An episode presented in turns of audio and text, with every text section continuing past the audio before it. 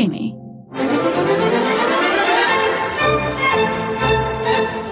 Χτύπα το κουδούνι με τον Πάνο Δήμα.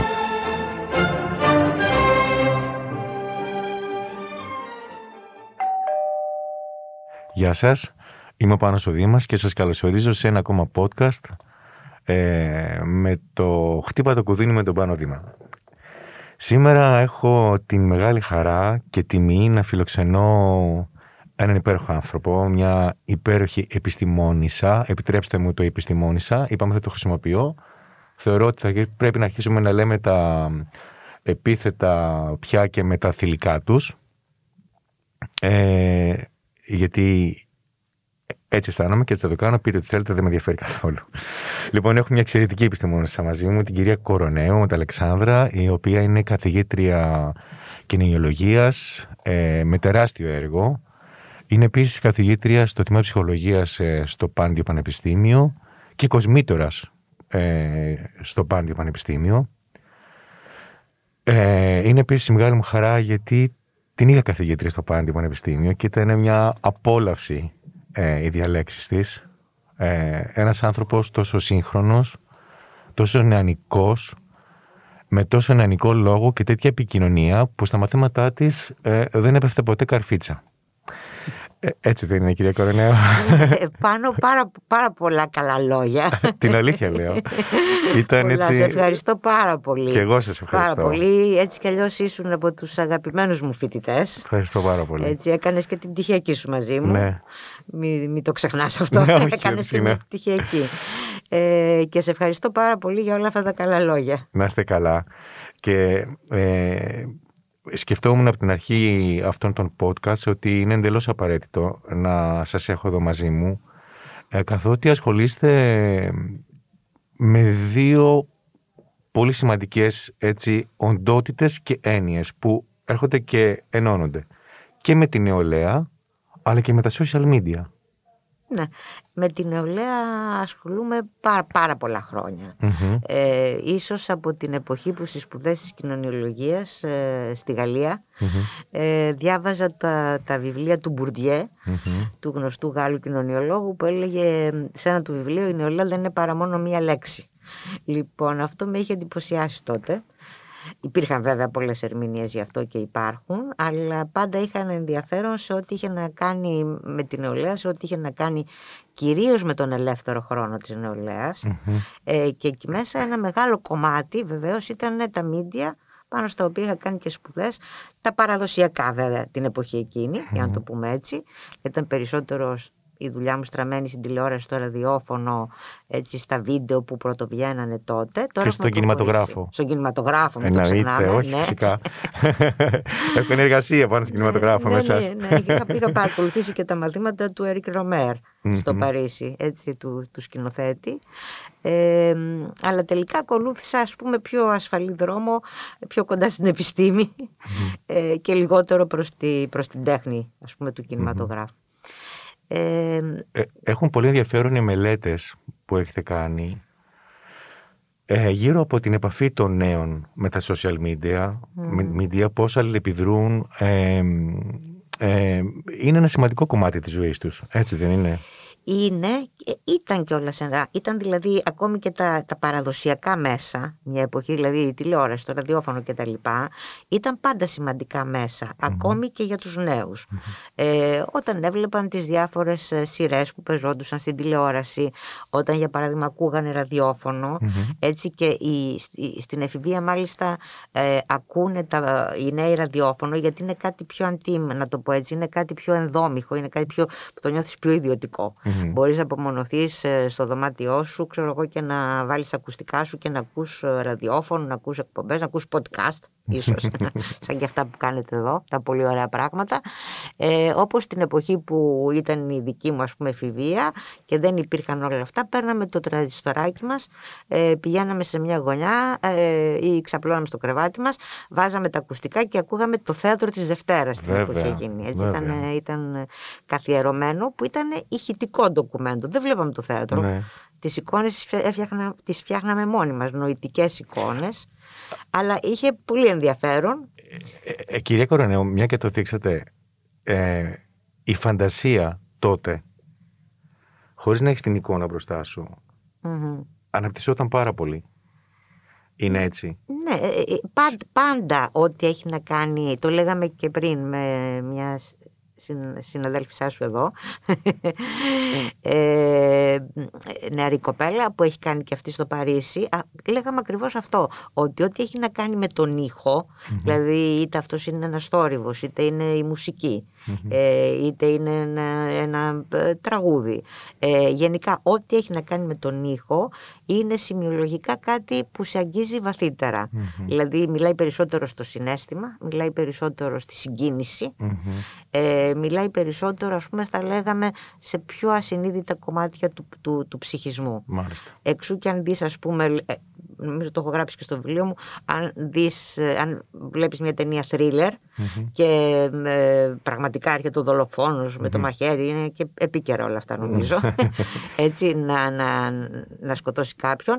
Εάν κλείσεις τον ήχο, μπορείς να παρακολουθήσεις την εικόνα όσο βίαιη και ε, τρομακτική και αν είναι, με λιγότερο ε, συγκινησιακή κατάσταση από αυτή που σου δημιουργεί ο ήχος. Ναι. Έτσι. Ναι. Όταν ο δολοφόνος έρχεται ας πούμε και θροίζουν τα φύλλα και ακούγονται οι πατημασιές και τα λοιπά και τα λοιπά, αυτό πραγματικά επιδρά πολύ περισσότερο στο... Εγώ συνήθως κλείνω τα μάτια μου και ουρλιάζω, οπότε τα καλύπτω όλα. ή, ή, Κλείνω και ή, ή, την ή, τα- ή τα μισοκλίνεις, γιατί παρόλα αυτά κάτι θέλουμε, θέλουμε να δούμε. και το αποτρόπαιο γεγονός θέλουμε να το δούμε, το φόνο δηλαδή. Ε, άρα ε, σήμερα ε, αυτό το φαντασιακό κομμάτι που κάποτε ε, λέτε ότι σε, ασυνείδητα η μουσική, ο ήχος έμπαινε και σου δημιουργούσε συναισθηματικές συγκινήσεις, συναισθήματα δηλαδή, πράγματα που ε, σε έκανε να ε, δημιουργήσεις φαντασιακό χώρο. και να φτιάξεις τις δικές σου εικόνες. Τις δικές σου έτσι, εικόνες μέσα σε αυτό. πάνω στα ερεθίσματα τα μουσικά ή του ήχου. Σήμερα, Σήμερα, κοίτα, σήμερα είναι, είναι γεγονός ότι ε, η, η εικόνα είναι κυρίαρχος ε, φορέας, έτσι, το, και, και ε, κυρίως πληροφοριών, ενημέρωσης, ε, με- σε πολλά εισαγωγικά το ενημέρωσης, αλλά ε, πληροφοριών και συγκινήσεων, γιατί και η εικόνα ακουμπάει ένα άλλο κομμάτι, θα έλεγα, του, του ψυχισμού και, της, ε, και των νοητικών επεξεργασιών, ας πούμε, στους ανθρώπους. Ε, σίγουρα η εικόνα εξαρτάται και για ποια εικόνα μιλάς. Αν είναι μια σκέτη εικόνα, ε, τότε έχεις περισσότερες δυνατότητες να την επενδύσεις εσύ με ερμηνείες, έτσι, και να την συμπληρώσεις κατά κάποιο αν είναι τρόπο. δηλαδή μια στατική εικόνα, Αν είναι εννοείται. μια στατική εικόνα, ε, και αν είναι μια εικόνα που δεν έχει άλλο, άλλη εικόνα πριν, άλλη εικόνα μετά, έτσι όπως γίνεται στον κινηματογράφο, που δεν έχει λόγο, ε, που δεν έχει μουσική, δεν έχει τίποτα, είναι μια σκέτη εικόνα και αυτή είναι πάρα πολύ, αυτό επίσης είναι πάρα πολύ ανοιχτό σε ερμηνείες. Σε πολύ- Είναι πολύ σήμαντο μέσω η εικόνα, έτσι, έκφρασης. Αν όμως έχεις μια εικόνα σαν την εικόνα του κινηματογράφου, όπου το νόημα δι, φτιάχνεται στην ουσία μέσα από την προηγούμενη και την επόμενη, γι' αυτό και είναι το, υπάρχει το μοντάζ, έτσι, η μεγαλύτερη εφεύρεση του, του κινηματογράφου ήταν το, μον- το μοντάζ, ε, τότε έχεις λόγο, έχεις συγχρόνως ήχο η μουσική και τα λοιπά, ε, τότε μπορούμε να πούμε ότι η εικόνα έγινε κυρίαρχη όντως τα τελευταία χρόνια γιατί αναπτύχθηκε πάρα πολύ αυτός ο τομέας. Ε, πήγαμε και στα μέσα τα ψηφιακά, ε, έτσι και επομένως έχ- έχει διανύσει ένα πολύ μεγάλο δρόμο η, η εικόνα για να μπορέσει να είναι κυρίαρχη και σε ένα μεγάλο βαθμό είναι κυρίαρχη. Σας άκουσα να λέτε, κυρία Κορονέου, ε, ότι το Facebook απευθύνεται, σε μια συνέντευξή σας, απευθύνεται σε πιο μεγάλες ηλικίες, ακριβώς γιατί δεν περιέχει την εικόνα, όπως τα άλλα social media. Ναι, ίσως γι' αυτό και αυτό το βρίσκα στις έρευνες πάνω. Ουσιαστικά το βρίσκας στις έρευνες με την νεολαία, ε, με τα παιδιά που μιλούσα, για τις έρευνες που έχω κάνει σε σχέση με τη ριζοσπαστικοποίηση των νέων, σε σχέση με την πολιτική και κοινωνική συμμετοχή των νέων. Από το 2010 ξεκίνησα να ασχολούμαι σε ευρωπαϊκά προγράμματα που συμμετείχε το Πάντιο Πανεπιστήμιο ε, με το θέμα της νεολαίας ε, και είναι αλήθεια ότι οι νέοι οι ίδιοι επιση- μου, μου, μου επεσήμαναν και το είδα μετά κι εγώ. Γιατί για πολύ καιρό εγώ δεν είχα facebook μετά έφτιαξα facebook. Ε, επειδή ξέρα πως λειτουργούν λίγο αυτά τα μέσα είχα μια άρνηση να το πω έτσι. Ε, και μου είπα, έβλεπα ότι, και βλέπω ότι πράγματι το facebook είναι ένα γερασμένο μέσο με την έννοια ότι ε, είναι μεγαλύτερες ηλικίες που ε, χρησιμοποιούν το facebook πολύ περισσότερο επειδή εκεί μπορούν να αναπτύξουν το λόγο. Μάλιστα. Έτσι. Και άρα δεν είναι κυρίαρχη εικόνα. Ανεβαίνει μια εικόνα, αλλά είναι περιορισμένη εμβέλεια, μπορεί και να μην υπάρχει εικόνα. Ενώ οι νέοι νομίζω ότι στρέφονται στα άλλα μέσα περισσότερο, δηλαδή στο Instagram, ε, στο Twitter, έτσι, όπου τα μηνύματα είναι σύντομα, άμεσα ε, και όλα αυτά, ναι. Ε, και επίσης ε, στο TikTok, ας πούμε, που έχει, που έχει πολύ μεγάλη διάδοση. Ε, νομίζω λοιπόν ότι οι νέοι πράγματι στρέφονται σε άλλα μέσα. Ε, Υπάρχει και σειρά κατάταξης στην προτίμηση; Ε, νομίζω πως ναι, αν θυμάμαι καλά τη σειρά είναι πρώτο το Facebook, νομίζω ότι είναι το Twitter μετά, το Instagram και το TikTok. Το οποίο τον τελευταίο καιρό βέβαια δεν ξέρω τι γίνεται με το TikTok, το οποίο έχει, έχει πάρα πολύ μεγάλη άνοδο. Το TikTok. ε. Ναι, το TikTok. Ακόμη και για τον πόλεμο, τον πρόσφατο τώρα στην Ουκρανία, ε, υπόθηκε κάποια στιγμή, επειδή ανέβαιναν πάρα πολλά βιντεάκια, ε, και ανταλλάσσανε βιντεάκια οι άνθρωποι μέσω του TikTok. Ε, υπόθηκε κάποια στιγμή ότι αυτός ο πόλεμος είναι ο πόλεμος του TikTok. Και ήταν εκεί που είπα, αν θυμάσαι ή το έγραψα κάπου, ότι ο πόλεμος είναι πόλεμος και οι βόμβες που πέφτουν πραγματικές δεν είναι ο πόλεμος των ε, εικόνων, Εικόνων. δεν είναι μια εικόνα απλώς ο πόλεμος, έτσι. Γιατί αν το πιστέψουμε αυτό, τότε ίσως ε, ε, βαδίζουμε σε κάτι πολύ, πολύ επικίνδυνο. Να βλέπουμε ακόμη και ένα πόλεμο, το αίμα, τη- ε, την απώλεια των ανθρώπων κτλ. σαν να είναι απλώς ένα κείμενο ή μια εικόνα. Ή μια ευκαιρία για να το ε, γκραπάρουμε και να το βγάλουμε στον αέρα. Ναι, ναι. Είναι πολύ τραβηγμένο, αλλά Και επίσης ξεχνάμε εκεί ότι οτιδήποτε, δηλαδή εικόνες που βλέπουμε ή ήχοι ή οτιδήποτε, ε, δεν είναι αυτή καθ' αυτή η πραγματικότητα με την έννοια ότι πάντα διαμεσολαβείται από ένα μέσο. βέβαια. Έτσι. Σαφέστατα. Έτσι. σαφέστατα. Είτε είναι το, το μικρόφωνο που καταγράφει τη φωνή, είτε είναι η κάμερα ε, ή- που καταγράφει την εικόνα. Έτσι. Ε, αγγίζεται ένα θέμα αυτή τη στιγμή έτσι και θα ήθελα να σας ρωτήσω αυθόρμητα όπως μου βγαίνει. Ε, η εικόνα όπως καταγράφεται, όπως παρουσιάζεται και εμφανίζεται τελικά στον αποδέκτη πόσο σχετική με την πραγματικότητα είναι. Ε, Εννοώ ε, όχι μόνο μεμονωμένα ε, πώς παρουσιάζει ο κάθε νέος στον εαυτό του μέσα από τα social media ή τέλος πάντων να μου πείτε και τι παρουσιάζουν οι νέοι. Δηλαδή, τι είναι αυτό που τους ενδιαφέρει περισσότερο να παρουσιάσουν μέσα των ε, social media που πρωταγωνιστούν. Αλλά και γενικότερα, είπατε τώρα ότι να, ο πόλεμος, ας πούμε, παιδιά, δεν είναι ε, θέμα εικόνων, είναι πόλεμος. Σκοτώνονται άνθρωποι. Ε, Πέφτει αίμα, ας πούμε. Ναι, ναι. Είναι, ναι. Κα, κα, Ε, πω- πω- τι, κατάλαβα τι λες. απόσταση υπάρχει μεταξύ ε, αυτού που παρουσιάζεται και αυτού που πραγματικά είναι; Ε, υπάρχει απόσταση. Βέβαια η, η απόσταση τίνει να μειώνεται με όλα τα, και, τα καινούργια μέσα έτσι, που χρησιμοποιούνται αλλά ωστόσο υπάρχει απόσταση. Δηλαδή αν πάμε στο, στο κομμάτι της νεολαίας για να μην πούμε στο κομμάτι του πολέμου γιατί ναι. κανείς δεν ξέρει τι γίνεται εκεί εξού και όλη η θε- η θεωρία και όλη η, πραγμα, η πραγματικότητα που καταγγέλει την πλαστή πραγματικότητα τα fake news για παράδειγμα έτσι ε, που δεν ξέρει κανείς τι συμβαίνει πραγματικά με κάποιες εικόνες ε, επειδή υπάρχει το μοντάζ, επειδή υπάρχει το ρετούς υπάρχουν δηλαδή χιλιάδες τρόποι τεχνική σήμερα να λιώσει την εικόνα, να λιώσει το περιεχόμενο της εικόνας. Αυτό που έχει ενδιαφέρον είναι ότι οι νέοι οι οποίοι χρησιμοποιούν οι ίδιοι τις εικόνες πάρα πολύ και τους αρέσει να βλέπουν αλλά και κατασκευάζουν οι ίδιοι, οι selfies για παράδειγμα, έτσι. Είναι μια εικόνα του εαυτού, είναι self-presentation, όπου στην πραγματικότητα ε, είναι λίγο σαν ένα θέατρο που στείνεται, σαν μια θεατρική σκηνή, έτσι, αλλά πρωταγωνιστής είναι ο εαυτός σου. Άρα σκηνοθετείς τον ίδιο σου τον εαυτό. Ε, και έχει αυτό μια πάρα πολύ μεγάλη, μεγάλη σημασία γιατί έχει δύο όψεις θα έλεγα, ε, ίσως και περισσότερες.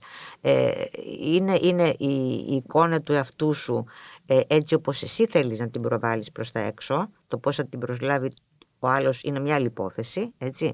Αλλά εκτός από το γεγονός ότι επομένως κατασκευάζεις μια εικόνα του εαυτού σου, ε, έχεις επίσης την, θα έλεγα, ε, την ικανοποίηση την αρκισιστικη ότι και μια αγωνία. Αυτό έχει την άλλη πλευρά και ένα άγχος πολύ μεγάλο πολλές φορές στους νέους κατά πόσο αυτή η εικόνα είναι αποδεκτή. Δηλαδή το μεγάλο ερώτημα δεν είναι είναι η πραγματική μου εικόνα ή όχι Είμαστε πλέον πέρα, πέραν αυτού, έτσι, στο, στο, στον κυβερνοχώρο. Ε, είναι πόσο αποδεκτή είναι αυτή η εικόνα ή από τους αλλους Και αυτό έχει ενδιαφέρον για την ψυχολογία πάνω. Σαφέστατα. ε, και εδώ έχω ένα προβληματισμό που ίσως ε, δεν ξέρω αν συνδέει την ε, ψυχολογία με την κοινωνιολογία.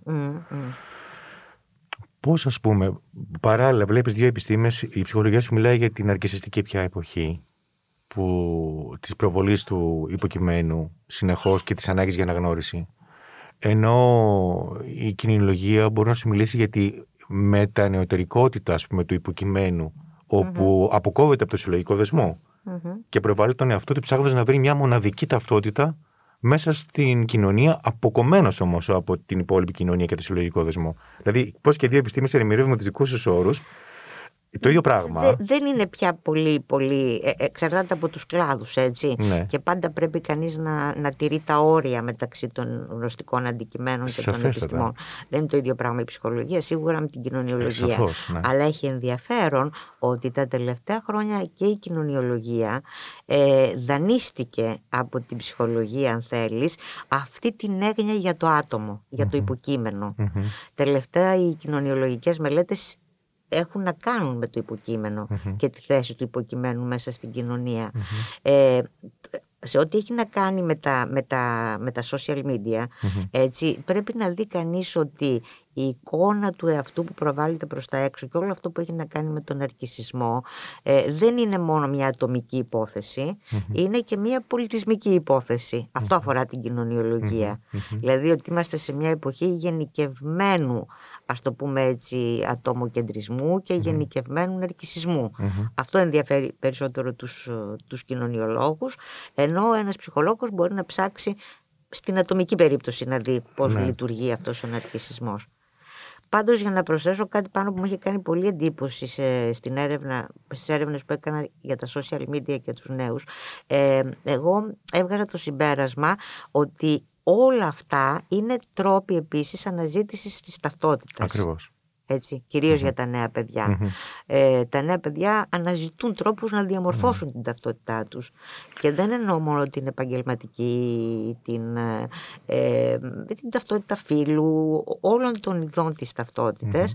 Έτσι, είναι κάτι το οποίο το, το επιδιώκουν, είναι στη βάση θα έλεγα όλης αυτής της ιστορίας με την εικόνα του εαυτού και τα λοιπά, αλλά μπορεί να φτάσει και σε μορφές οι οποίες να κρύβουν ας πούμε προβληματικές καταστάσεις. Για παράδειγμα είχα ένα νεαρό παιδί, ήταν, εγώ είχα μείνει έκπληκτη που μου έλεγε ότι όταν δεν φτάνει τα 200 likes έτσι ε, σκέφτεται να αυτοκτονήσει. Είναι τρομακτικό αυτό να το σκεφτεί κάποιος. Δηλαδή πόσο μεγάλη σημασία έχει. Αλλάζει λοιπόν την, την εικόνα του, αλλάζει και το περιεχόμενο αυτού που γράφει ίσως, συμπληρωματικά προς την εικόνα ε, που ανεβάζει και προσπαθεί να πετύχει το 200. Αυτό είναι η αρνητική όψη θα έλεγα έτσι ενός φαινομένου το οποίο μπορεί να, να είναι επίσης πολύ δημιουργικό ε, αλλά μπορεί να γίνει και πολύ καταστροφικό ή και αυτοκαταστροφικό. Ε, άρα μιλάμε τώρα για ένα μέσο με πάρα πολλές ε, έτσι, δυνατότητες και ως προς τα συν του και ως προς τα πλήν του. Δηλαδή μπορεί να δημιουργήσει δυνατότητες εξέλιξης αλλά και ίσως και αυτοκαταστροφικές. Θα ήθελα να ρωτήσω, ε, επειδή συνδέεται έτσι την προηγούμενη γενιά με την σημερινή και επειδή ακουμπάτε στους νέους ανθρώπους, τι ε, θετικά πράγματα μπορεί να δώσει ε, η επικοινωνία ή η επαφή με τα social media στους νέους ανθρώπους; Ε, σε σχέση με παλιότερα που ναι. ήμασταν πιο απομονωμένοι. Ε, ε, κοίτα, νομίζω ότι ε, το κομμάτι που έχει να κάνει με την αποστασιοποίηση τη φυσικη και το ζήσαμε πάρα πολύ έντονα στα χρόνια της πανδημιας γιατί εγώ έκανα και μια έρευνα με τα νέα παιδιά στην περίοδο της πανδημιας και είδα ότι χρησιμοποιούσαν πάρα πολύ όλα αυτά τα μέσα όχι μόνο για τα μαθήματα, η περίφημη τηλεκπαίδευση που κάναμε στα πανεπιστήμια, στα σχολεία ε, αλλά και για να επικοινωνούν μεταξύ τους.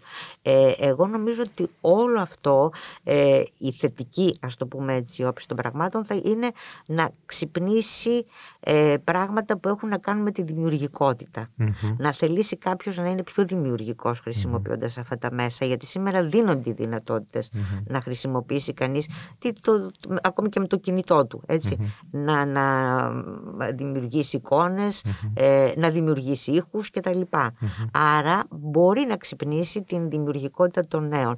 Να είναι κάτι, ας πούμε, θα έλεγα σαν ε, σπουδή και δημιουργία mm συγχρονως Ε, το, το αρνητικό κομμάτι είναι αυτό που είπα πριν, δηλαδή ότι πολλές φορές σε αυτήν την, αυτή η επικοινωνία που δεν είναι διαζώσεις, γιατί ήθελα, ναι. υπάρχει ένα θέμα εκεί, έτσι, ναι, δηλαδή ε, όταν επικοινωνούμε ο, ο ένας απέναντι στον άλλον, είτε σε μια ομάδα είτε δύο δεν έχεις μηνύματα μόνο από την εικόνα, έτσι. Έχεις και από τον ήχο της φωνής, από την ένταση, από, το, από τα εξουλεκτικά Ακριβώς. στοιχεία, Ακριβώς. τα οποία είπα, η κινήση του σώματος, η κινήση, το βλέμμα κτλ.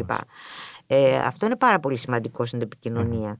Αυτό είναι ένα κομμάτι που χάνεται όταν βρίσκεται κανείς στα social, άρα μπορεί να κατασκευάζει και πλευρές του εαυτού του, ε, να αφήνει άλλες πλευρές στο σκοτάδι και ε, παρόλα αυτά να μπαίνει όμως σε μια επικοινωνία και αυτό είναι το θετικο Δηλαδή μέσα από τη χρήση των social media υπήρξαν ε, τρομερά φαινόμενα. Ας πούμε θυμάμαι την, ε, την ιστορία την Αραβική Άνοιξη ας πουμε σε, σε πολιτικό επίπεδο. Ε, ε, στάλθηκε ένα μήνυμα και μέσω του facebook έγινε ο χαμος ετσι Ε, έγινε μια μικρή, ας το πούμε, εξέγερση, μια μικρή επανάσταση, στην οποία συμμετείχαν και νέοι άνθρωποι. Ε, όπως νομίζω ότι έχει, έχει συμβεί και εδώ πολλές φορές. Δηλαδή αυθόρμητα Στέλνετε σε μέσα, ανεβαίνει ένα μήνυμα στο facebook ή στο twitter ή στο, στο instagram. Όπως έγινε τώρα με την αποστολή τροφίμων για την Ουκρανία, ας πούμε, ναι. που μαζεύτηκαν και αυθόρμητα. Μαζεύονται νέοι άνθρωποι κτλ. κτλ. Αυτό ήταν κάτι που επειδή η επικοινωνία, η διαζώση επικοινωνία ήταν πολύ περιορισμένη και ήταν ένα μεγάλο πλήγμα για τους ανθρώπους ε, στην περίοδο της πανδημίας, ε, εκεί έβλεπε κανείς, αν μελετούσε το φαινόμενο, ε, πόσο πολύ μεγάλη σημασία είχαν αυτά τα μεσα Διότι κυριολεκτικά έσωσαν πολλές φορές την κατάσταση. Δηλαδή εγώ έβλεπα ομάδες νέων που έστω και από μακριά και από διαφορετικές χώρες καμιά φορά συντονιζόντουσαν, κάνανε ένα βιντεάκι παίζοντας μουσική και το ανεβάζανε στο, στο YouTube για παράδειγμα Ε, ή στο facebook ή οπουδήποτε αλλού ε, και έβλεπες ότι αυτό στήριζε άλλους ανθρώπους έτσι. Επομένως σε έφερνε κοντά με τους αλλους έστω και αν δεν ήταν ε, παρόντες ή παρούσες ε, εκείνη τη στιγμή. Ε, κύριε Κορονέου, είναι δημοκρατικά τα social media. ε, τώρα, τώρα θέτεις ένα πολύ μεγάλο ζήτημα και, και πολύ επίκαιρο και με, πολύ, πολύ έτσι, με πάρα πολλές πλευρές. Ε, εγώ θα έλεγα είναι και δεν είναι. Δηλαδή άνοιξαν ένα δρόμο προς έναν εκδημοκρατισμο ε, ε, εκεί που ας πούμε για παράδειγμα η επικοινωνία σου ακόμη και για να πας σε έναν κινηματογράφο παλιότερα ε, προϋπέθεται εντάξει ε, να δαπανίσεις χρήματα προϋπέθεται επίσης να ε, ντυθείς με έναν ορισμένο τρόπο ε, λέω σε παλιότερες εποχές ή για να πας στο θέατρο ε, τώρα μπορείς να ράξεις το σπίτι σου να είσαι στην πολυθρόνα σου και τα λοιπά και να επικοινωνείς με ολόκληρο τον κοσμο Αν το δει κανείς από αυτή τη σκοπιά είναι δημοκρατικά τα μέσα. Αν όμως ε, χάσεις από τον ορίζοντα ότι και αυτά τα μέσα δεν τα ελέγχεις εσύ. Κάποιος άλλος τα ελεγχει έτσι. Δηλαδή είναι αυτό που λέω καμιά φορά είναι πολύ έξυπνοι οι αλγόριθμοι. Ε, είναι πάρα πολύ έξυπνα τα Android του, mm-hmm. του Ζούκεμπερκ. Έτσι. Ξέρει, ξέρει τι θέλει. Αυτό το, ξέρει τι θέλουμε. Ε, ξέρει τι θέλουμε. ε, πολύ ωραία το λες. Ξέρει τι θέλει. Έχει καταλάβει τι θέλουμε. Ε, και νομίζω ότι εκεί αρχίζει η επικινδυνότητα, κυρίως η επικινδυνότητα ας, μην, ας μην το πούμε στο έτσι, ας πούμε, εντάξει, αρνητικές όψεις, είναι το γεγονός ότι είναι πάρα πολύ εύκολο να κατασκευάζονται οι πλαστές, οι ψεύτικες ειδήσεις, τα fake news. Και αυτά να επηρεάζουν ε, ολόκληρη την ανθρωπότητα τώρα πια. Έτσι, με έναν τρόπο που δεν τον καταλαβαίνει γιατί δεν καταλαβαίνει κανείς τον έλεγχο. Έχει την εντύπωση κάποιος, ο Μανουέλ Καστέλς το, το, το είχε πολύ ωραία επισημάνει σε μια τριλογία για τα για τα μοντέρνα μέσα για την εποχή της πληροφορίας. Ε, δεν καταλαβαίνεις αλλά στην ουσία όπως και μπροστά στο κομπιούτερ ε, απλώς ο χρήστης πατάει ένα αλλά δεν ελέγχει την όλη διαδικασία είναι σαν ένα τερματικό για να το πω ετσι Από κάπου αλλού ξεκινάει η πληροφορία, κατασκευάζεται. Εκεί είναι το δημιουργικό κομμάτι. Είναι οι άνθρωποι που έχουν τη γνώση να κατασκευάσουν τα λογισμικά, τα προγράμματα κτλ. κτλ ας πούμε έτσι. Άρα υπάρχει, ε, υπάρχουν αρνητικές όψεις και βέβαια ένα άλλο φαινόμενο που νομίζω ότι είναι ιδιαίτερα σημαντικό είναι το bullying που γίνεται. Ναι, ήθελα να σας ρωτήσω ναι. γι' αυτό. Ναι. ναι. ναι. Αυτό... Ε, αυτή η ανωνυμία μέσα από το διαδίκτυο, δηλαδή ότι ο καθένας μπορεί να τοποθετηθεί ακραία αρνητικά mm. απέναντι στη στάση, στο λόγο, στη συμπεριφορά ενός ανθρώπου, τι μπορεί να έχει επιφέρει; Ε, έχει επιφέρει θα έλεγα μια, πώς να πω τη λέξη, μια μπαναλιζασιόν, να, να το πω, εντάξει είναι γαλλικός όρος, δηλαδή ε, μια μεγάλη θα έλεγε κανείς, ε, με, με, με, το, με το οτιδήποτε πλέον.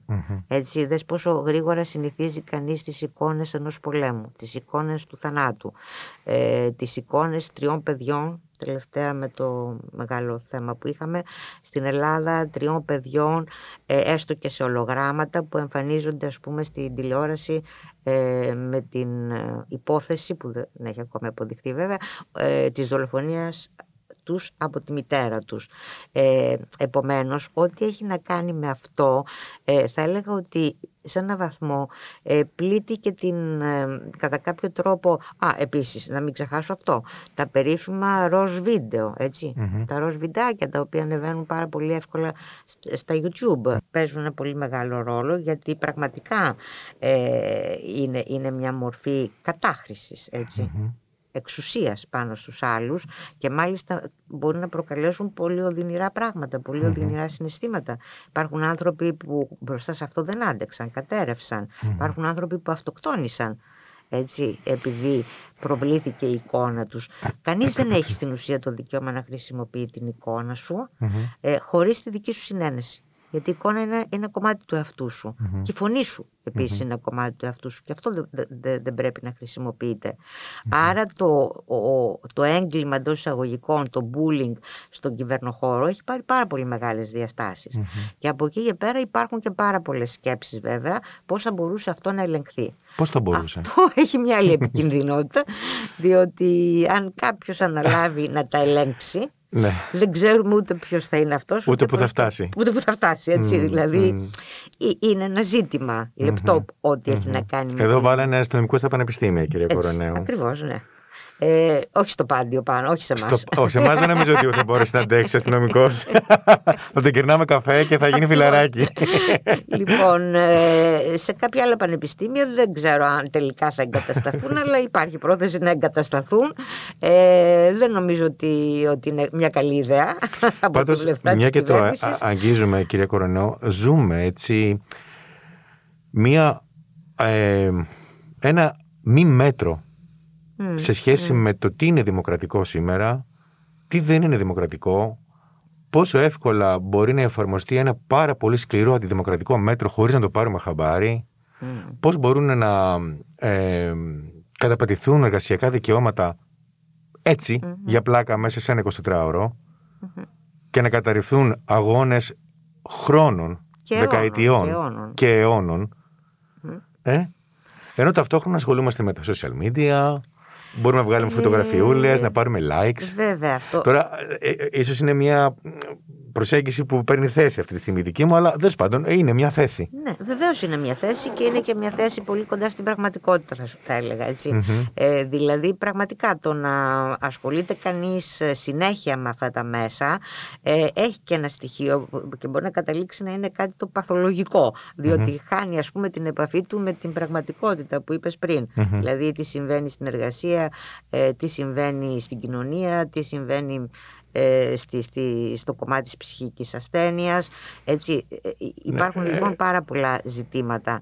Αλλά από εκεί και πέρα το ποιος θα τα ελέγξει αυτά ε, είναι, είναι ένα μεγάλο ερώτημα γιατί έχει να κάνει με την ελευθερία με την ελευθερία όπως λέμε του τύπου την ελευθερία της τηλεόρασης την ελευθερία των μέσων Μπορεί όμως η ελευθερία να είναι επώνυμη. Δηλαδή θέλω να πω μπορώ να καταγγείλω κάτι μέσα στο YouTube μπορεί να γράψω κάτι για κάποιον αλλά στο κάνω επώνυμα. Να πω ναι, δηλαδή ότι είμαι ναι, εγώ ναι και σε κράζω. Εκεί... Πάρα πολύ όμορφα σε κράζω, αλλά είμαι ο πάνω Δήμας και σε κράζω.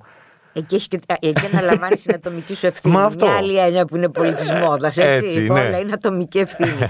λοιπόν, ε, εκεί αναλαμβάνεις την ατομική σου ευθυνη Όταν αυτό όμως γίνεται ανώνυμα, έτσι κατά κάποιο τρόπο, θα έλεγα ότι ε, όλο αυτό το κομμάτι ε, έχει τελευταία οθήσει όχι όλους, αλλά πάρα πολλούς ανθρώπους και αρκετούς νέους είναι αλήθεια, να αναπτυχθεί αυτό που λέμε ε, ο λόγος μίσους. Να εκφράζεται δηλαδή ένα να εκφράζεται μια υποτίμηση του άλλου, να εκφράζονται σε πολιτικό επίπεδο αν θέλεις και σε κοινωνιολογικό ένας, να εκφράζεται ένας μεγάλος έτσι.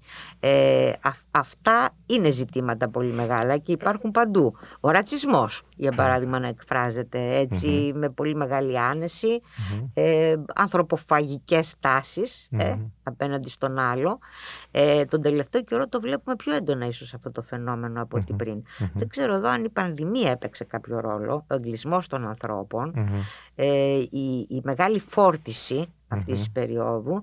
Αυτό δηλαδή που εγώ λέω για την πανδημία θεωρώ ότι για την εποχή αυτή, για την νέα αυτή εποχή ήταν και είναι ένα συλλογικό τραύμα. Είναι.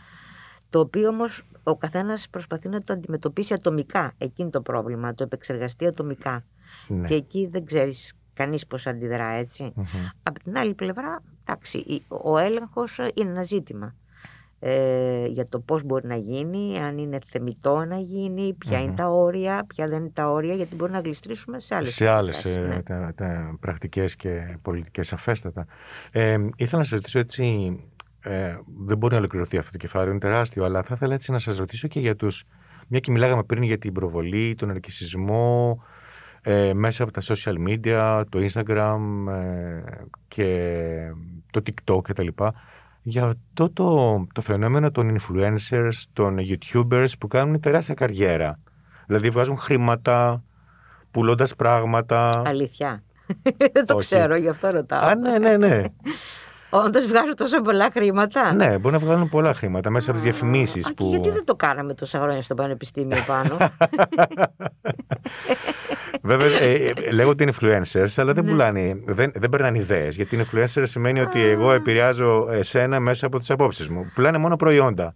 Δηλαδή, ε, βάζουν, λένε και απόψεις; Α, λένε και απόψεις, λέει. Είναι, είναι η διαφήμιση εκεί, έτσι. Δηλαδή, ουσιαστικά είναι προς, τραμμένο προς την κατανάλωση. Προς την κατανάλωση, ναι. Ε, το καταναλωτικό φαινόμενο είναι άρρηκτα δεμένο, βέβαια, με, τα, με τα social media. Γιατί δεν δε, δε, είναι μόνο η επικοινωνία μεταξύ των ανθρώπων, είναι και διαφημίσεις. Είναι ότι καταγράφονται οι προτιμήσεις σου ναι, για πάρα πολλά πράγματα. Ε, έτσι κι αλλιώς, βέβαια. Ε, και στη συνέχεια βομβαρδίζεσαι από διαφημίσεις, οι οποίες είναι, ας πούμε, προσαρμοσμένες στα δικά σου, στις δικές σου προτιμήσεις. Ε. Ε, και, και είναι, είναι εξαιρετικό. Αυτοί θα έλεγα ότι παίζουν, παίζουν παρόλα αυτά ε, ένα ρόλο όπως παλιά οι δημοσιογράφοι και τώρα ακόμη βέβαια οι δημοσιογράφοι έχουν πολύ μεγάλη εξουσία ε, είναι αυτό που λένε κατά κάποιο τρόπο οι διαμορφωτές της κοινής της κοινής γνώμης. Διαμορφώνουν με τον τρόπο τους μια κοινή γνώμη. Ακόμη και αν προωθούν κάποια προϊόντα, άρα marketing, ε, αυτό δεν γίνεται ανεξάρτητα από στερεότυπα. Σαφέστατα, με αυτά παίζουν. Έτσι, Έτσι δεν είναι. Θέλω να πω... Δηλαδή πόσο, πόσο ναι. αθώο σε σχέση με τη στερεοτυπική έτσι, ανάπτυξη, με την ανάπτυξη στερεοτύπων, μπορεί να, να, να, να πει κανείς ότι είναι το φαινόμενο Καρδάσιαν, που από εκεί ξεκίνησαν όλα. Δηλαδή, Η Καρδάσιαν τι ήταν, μια απλή αθώα ή ε, μια κοπέλα που δεν ήξερε τι γίνεται. Σε και... ακούω πολύ προσεκτικά γιατί ξέρεις πολλά, πολλά πράγματα που εγώ δεν τα παρακολουθώ. Αυτό με τις, κα- την οικογένεια Καρδάσιαν που, Ωραία, ναι, έτσι, ναι, που ξέρω παρακολουθούσαν τη αυτό, ζωή αλλά τους δεν και έχω- έγινε ναι. όλη αυτή η αυτοκρατορία οικονομική που έγινε, έτσι δεν είναι; ναι. Δηλαδή που μπορεί να, ε, να μην περνούσαν μηνύματα πολιτικά, κοινωνικά, ανθρωπιστικά, υπαρξιακά. Απλά εξέθεταν τη ζωή τους, την προσωπική και πουλούσαν προϊόντα. Ναι. Αλλά- και αυτό δεν είναι ένα Ε, πολιτικό φυσικά. στίγμα. Φυσικά είναι. Όταν εκθέτεις την προσωπική σου ζωή και πουλάς προϊόντα, Ναι. ε, δεν γίνεται ανεξάρτητα από, από την υιοθέτηση κάποιων στερεοτύπων. Ακριβώς. Έτσι. Έτσι Αυτό είναι. διαρκώς υπάρχουν τα Έτσι είναι. στερεότυπα και διαρκώς ε, ε, Αναδιαμορφώνονται, αναπροσαρμόζονται. αναπροσαρμόζονται, αλλάζουν, κάποια αλλάζουν, κάποια δεν αλλάζουν, επανέρχονται, έτσι. Ε, άρα επομένως ε, ε, πράγματι με έναν τρόπο διαμορφώνουν ε, ταυτότητες, να το πω έτσι, στην, κι- στη, στην κοινή γνώμη, στο κοινό που παρακολουθεί. Άρα θα μπορούσαμε να πούμε έτσι κλείνοντας ότι είμαστε σε ένα πολύ ωραίο μεγάλο πλυντήριο αυτή την εποχή, κυρία Κορονέου, που γυρίζουμε, Είμαστε- γυρίζουμε. Σε, ποιο, σε ποια στάδιο της πλήσης είμαστε; Ε, δεν ξέρω, νομίζω πλέον ότι είμαστε στο κομμάτι εκείνο που λέει ε, χωρίς, ε, χωρίς στέγνομα, δεν λέει, δεν υπάρχει κάτι τέτοιο στο πλυντήριο. λέει χωρίς στέγνομα. δηλαδή είμαστε πολύ βραγμένοι, αλλά δεν βλέπω να στεγνώνουμε Οχ, εύκολα. μάλιστα. Ε, έχουμε μπει για τα καλά μέσα σε όλο αυτό. Μας αρέσει πάρα πολύ για να πω κάτι άλλο, γιατί σκέφτηκα τώρα και στα πανεπιστήμια. Ξέρεις, πάνω, δεν ήταν μόνο ότι θέλησαν να φέρουν την αστυνομία, θέλησαν να περάσουν στα πανεπιστήμια και, έναν, ε, και τον ηλεκτρονικό έλεγχο. Δηλαδή, Έτσι, να υπάρχουν κάμερες, να καταγράφονται πράγματα μέσα στα πανεπιστήμια. Εμείς δεν είπαμε μέσα ολότελα. στις αίθουσες εννοείται. Ναι, αλλά και μέσα στις αίθουσες δεν έχουμε πει όχι στο σύνολο αυτών των προτάσεων, διότι ενδεχομένως με τα φαινόμενα βίας που έχουμε, η επιθετικότητα κτλ. Μπορεί κανείς να φανταστεί να υπάρχει κάπου μια κάμερα, σε... αλλά το να Συγγνώμη, τι φαινόμενα; επεκταθεί- Εγώ δεν έχω δει ποτέ βία μεταξύ φοιτητών. Μεταξύ φοιτητών όχι, δεν έχουμε και στο πάντιο δεν, δεν είχαμε τέτοια φαινόμενα, αλλά υπάρχουν. Α, υπάρχουν. Υπάρχουν, υπάρχουν ε, βέβαια. Έχουμε δει και τα φαινόμενα επιθέσεων σε ορισμένους καθηγητές κτλ. Αυτό ναι. Ε, ναι. Μεταξύ φοιτητών Αλλά δεν έχω. δεν είναι το κακό που περιγράφεται, είναι περιορισμένα, είναι μεμονωμένα κτλ. Υπάρχει όμως η τάση, ε, α, εδώ υπάρχει και μέσα στις οικογένειες. Δηλαδή, κάποιος να κοιτάζει το κινητό του άλλου και να παρακολουθεί τι γίνεται στο δικό σου κινητό. Τι... κα- Οι ζωές των άλλων φαίνεται να μας ενδιαφέρουν. Ήταν μια πολύ ωραία ταινία έτσι, στην, για το πώς γινόταν η παρακολούθηση στην Ανατολική Γερμανία την εποχή της Στάζη. Ήταν μια πάρα πολύ ωραία ταινία. Ε, πώς κανείς υπησέρχεται στις ζωές των άλλων.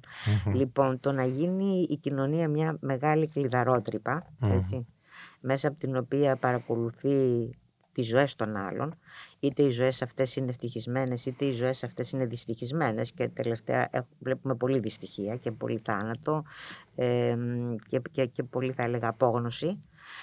Ε, εκεί, εκεί, εκεί είναι ένα θέμα. Δηλαδή ε, δεν ξέρω κατά πόσο μπορεί κανείς εγώ πιστεύω πάντα ότι έχει να κάνει με την παιδεια έχει να κάνει με την αισθητική, έχει να κάνει με την καλλιέργεια, με τον πολιτισμό. Και νομίζω ότι η παιδεία είναι στενά συνυφασμένη με τον πολιτισμό, με την ευρύτερη έννοια του όρου, το λέω έτσι. Ε, Αυτό που είναι η κουλτούρα, η προσωπική, η ατομική, η συλλογική και η αισθητική ε, του καθενος Εκεί έχουμε να παίξουμε ένα πολύ μεγάλο ρόλο. Βέβαια. Γιατί οι, αυτοί οι διαμορφωτές της κοινής γνώμης να είναι η οικογένεια Καρδάσιαν και να μην είστε εσείς που είστε μια χαρά νέα παιδιά με πολύ ωραίες ιδέες.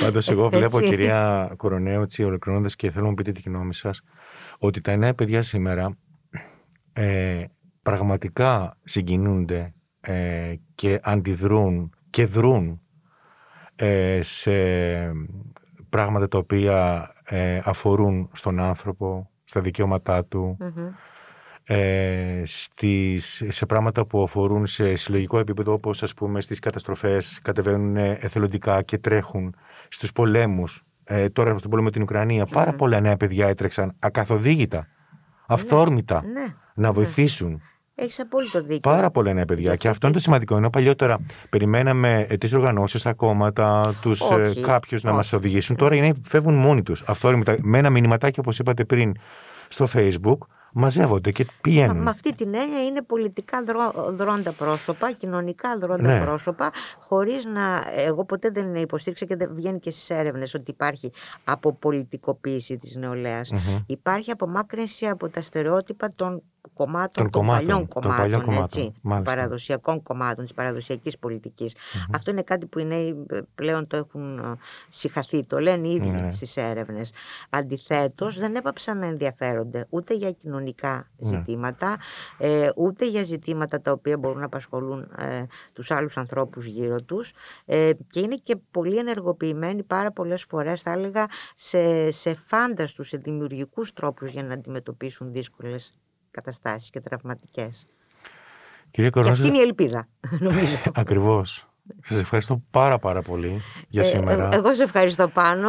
Και- Έτσι, νομίζω ότι, ε, ότι κα- καλά είχαμε περάσει το πάντε και καλά Ε, περνάμε πάρα πάντα. πολύ, πάρα πολύ. Και περνάνε πολύ καλά και οι φοιτητές σας, Φράντα. σας ευχαριστώ πάρα Αυτό πολύ. έχει, τη- έχει τη μεγαλύτερη αξία. Όντως, όντως.